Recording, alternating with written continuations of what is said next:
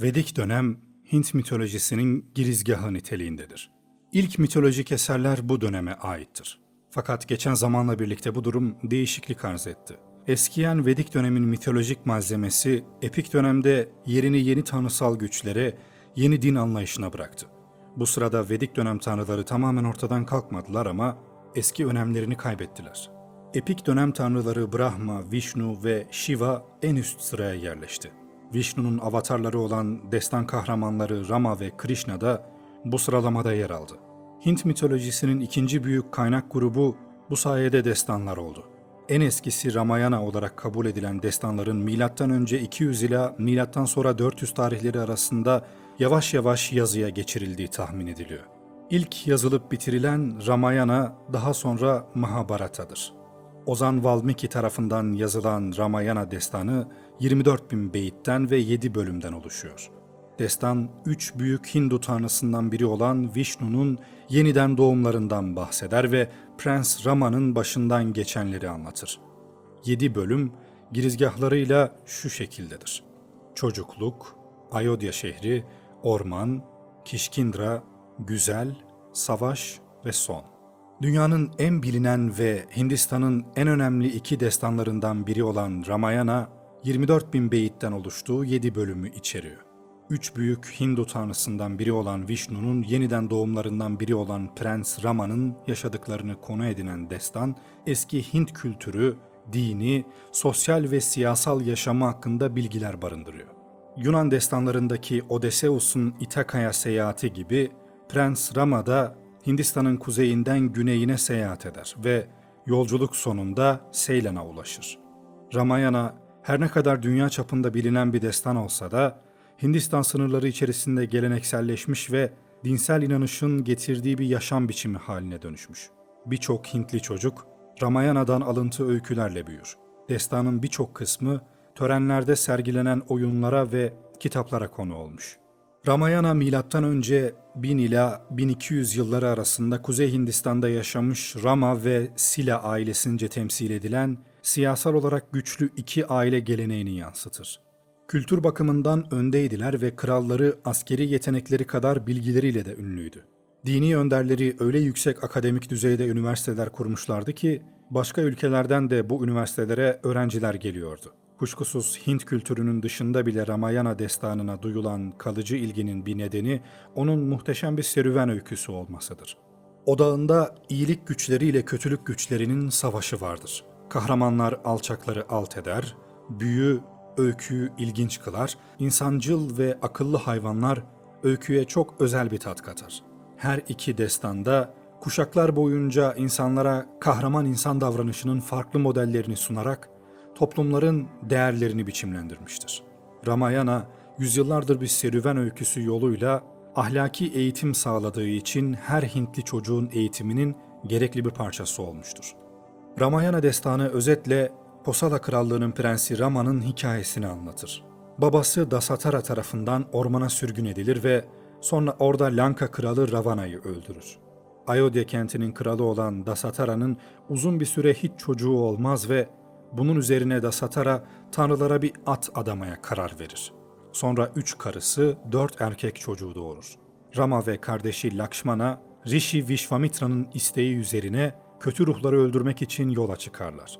Bu arada Videya'nın kralı Janaka, Tanrı Shiva'nın yayını germeyi başaran kişiyle kızı Sita'yı evlendireceğini söyler. Rama bu yayı kolayca gerer ve Sita ile evlenir. Kral Dasatara Rama'nın onun yerine geçebileceğini söyler ancak köle kızın söylediklerinin etkisinde kalan Rama'nın üvey annesi buna engel olur ve oğlu Brata'nın tahta çıkmasını ister. Kadının istediği olur ve Rama 14 yıl boyunca bir münzevi olarak yaşaması için ormana sürgün edilir. Kardeşi Lakshmana ve Sita da ona eşlik ederler.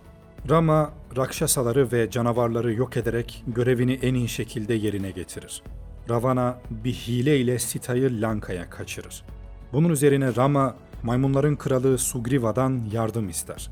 Sugriva da Rama'ya yardım etmesi için Hanuman'ı görevlendirir. Hanuman, Sita'nın kaçırıldığı yere gider.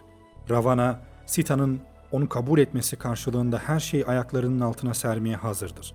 Maymunlar Lanka'ya ulaşabilmek için ada boyunca uzun bir köprü inşa ederler. Uzun süren bir mücadeleden sonra Ravana yenilir ve Sita kurtarılır. Rama ve Sita 14 yıldan sonra Ayodhya'ya dönerler ve Brata krallığı Rama'ya teslim eder. Ancak Rama Sita'nın bağlılığından şüphe eder ve onu reddeder. Bunun üzerine Sita onurunu yeniden kazanmak için bir cenaze ateşi hazırlatır ve yanarak ölmeyi ister. Alevler ona dokunmayınca Rama onun doğru söylediğine inanır ve birlikte yaşamaya devam ederler. Mahabharata destanı eski Hindistan'da Sanskritçe yazılmış en önemli iki destandan biridir. Destanda Pandvara kardeşleriyle kuzenleri Kauravalar arasında Kuzey Hindistan'ın bir bölgesinin kontrolünü ele geçirmek için yapılan savaşın öyküsü anlatılır. Büyük bir olasılıkla Mahabharata M.Ö. 2 ila 5. yüzyılları arasında yazılmıştır. Destanın toplam uzunluğu İlyada ve Odesya'nın 8 katıdır. Destan hayali bir Hindistan'ın öyküsünü anlatır ancak geçmişle şimdi arasında elle tutulur bir ilişki kuran bir yönü vardır. 100 bin beyit olan ve 18 kitaptan oluşan Mahabharata destanı Pandava ailesinin serüvenlerini anlatır. Pandavalar amcalarının oğullarına karşı tahta hak iddia eden beş kardeştir. Aralarındaki gizli savaş korkunç bir çarpışmayla sonuçlanır. Bu savaşta önderlerin çoğu ölür. Beş erkek kardeşle ortak kralları olan Draupadi sağ kalır ama kısa bir süre sonra onlar da doğaüstü bir ölümün pençesine düşerler. Hintliler atalarına Barata derler. Mahabharata Büyük Barata Savaşı'nı anlatır. Oluş tarihi net bilinmez ancak savaşın gelişimi ve oluşumu destansı anlatılır. Kahramanlar önce söz, sonra da oklarla atışırlar. Mahabharata destanında yer alan hayvanların konuşturulduğu masallara da rastlanır. Peri masallarına veya kahramanlarla ilgili masallara da rastlanır. Mahabharata, Homeros'un İlyadası gibi bir savaş öyküsüdür. Kör kral Dhritarashta'nın oğlu Duryodhana dünyaya gelirken öldürülmesi istenir.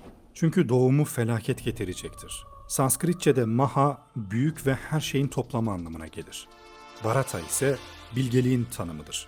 Daha öte metafizik yorumla sözcüğün insan anlamında olduğu da söylenebilir. Bu bağlamda insanlığın öyküsü yazılmıştır. Destanda anlatılan dev savaş öncelikle klanlar arası bir çatışma gibi görünse de aslında tüm gezegenin egemenliği yolunda bir kavgadır. Ama sonunda öyle bir savaş başlar ki tüm evren yok olma tehlikesiyle karşı karşıya kalır. Savaşta kullanılan silahlar hem dünyasal hem de tanrısaldır. Bir bakışa göre Mahabharata en eski bilim kurgu örneğidir ve zeki canlılar arasındaki bir anlaşmazlığı, bir savaşı ve günümüz teknolojisinin çok ötesinde silahların kullanıldığını anlatır. Örneğin bir bölüm içerisinde destanın kahramanlarından Krishna'nın da bulunduğu Vrishiler, Salva adlı lideri bir güçle kuşatırlar. Bunun üzerine zalim Salva her yere gidebildiği Sauba adlı arabasına binerek yükselir ve sayısız cesur Virishi genci ile beraber tüm bir kenti harabeye çevirir. Sauba adlı araç savaşın yönetildiği bayrak gemisidir ve Salva'nın kentinde bulunmaktadır. Yani oradan kalkıp savaş alanına getirilmiştir. Buna karşın Virishi savaşçılarının da benzer silahları vardır. Pradyumna adlı kahraman özel bir silah kullanır. Bu silah en yüksekteki tanrıları dahi durdurabilen bir silahtır. Savaş alanındaki hiçbir insan onun oklarından kurtulamaz. Salva Krishna'ya doğru düşer. Krishna gökte Salva'yı izlemeye başlar. Krishna tüm silahlarını durmaksızın fırlatmaya başlar. Misiller, mızraklar, çiviler, savaş baltaları, üç yüzlü oklar, alev püskürtücüler. Gökte yüzlerce güneş ve ay belirir.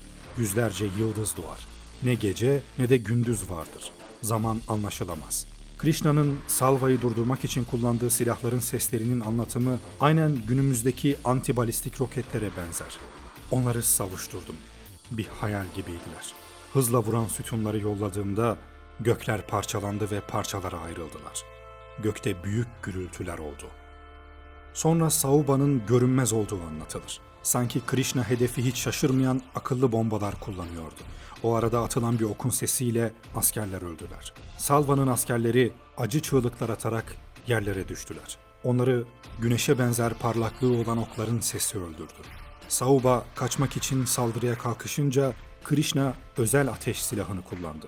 Bu silah güneş şeklinde halesi olan bir disk şeklindeydi ve disk Sauba'yı ikiye böldü.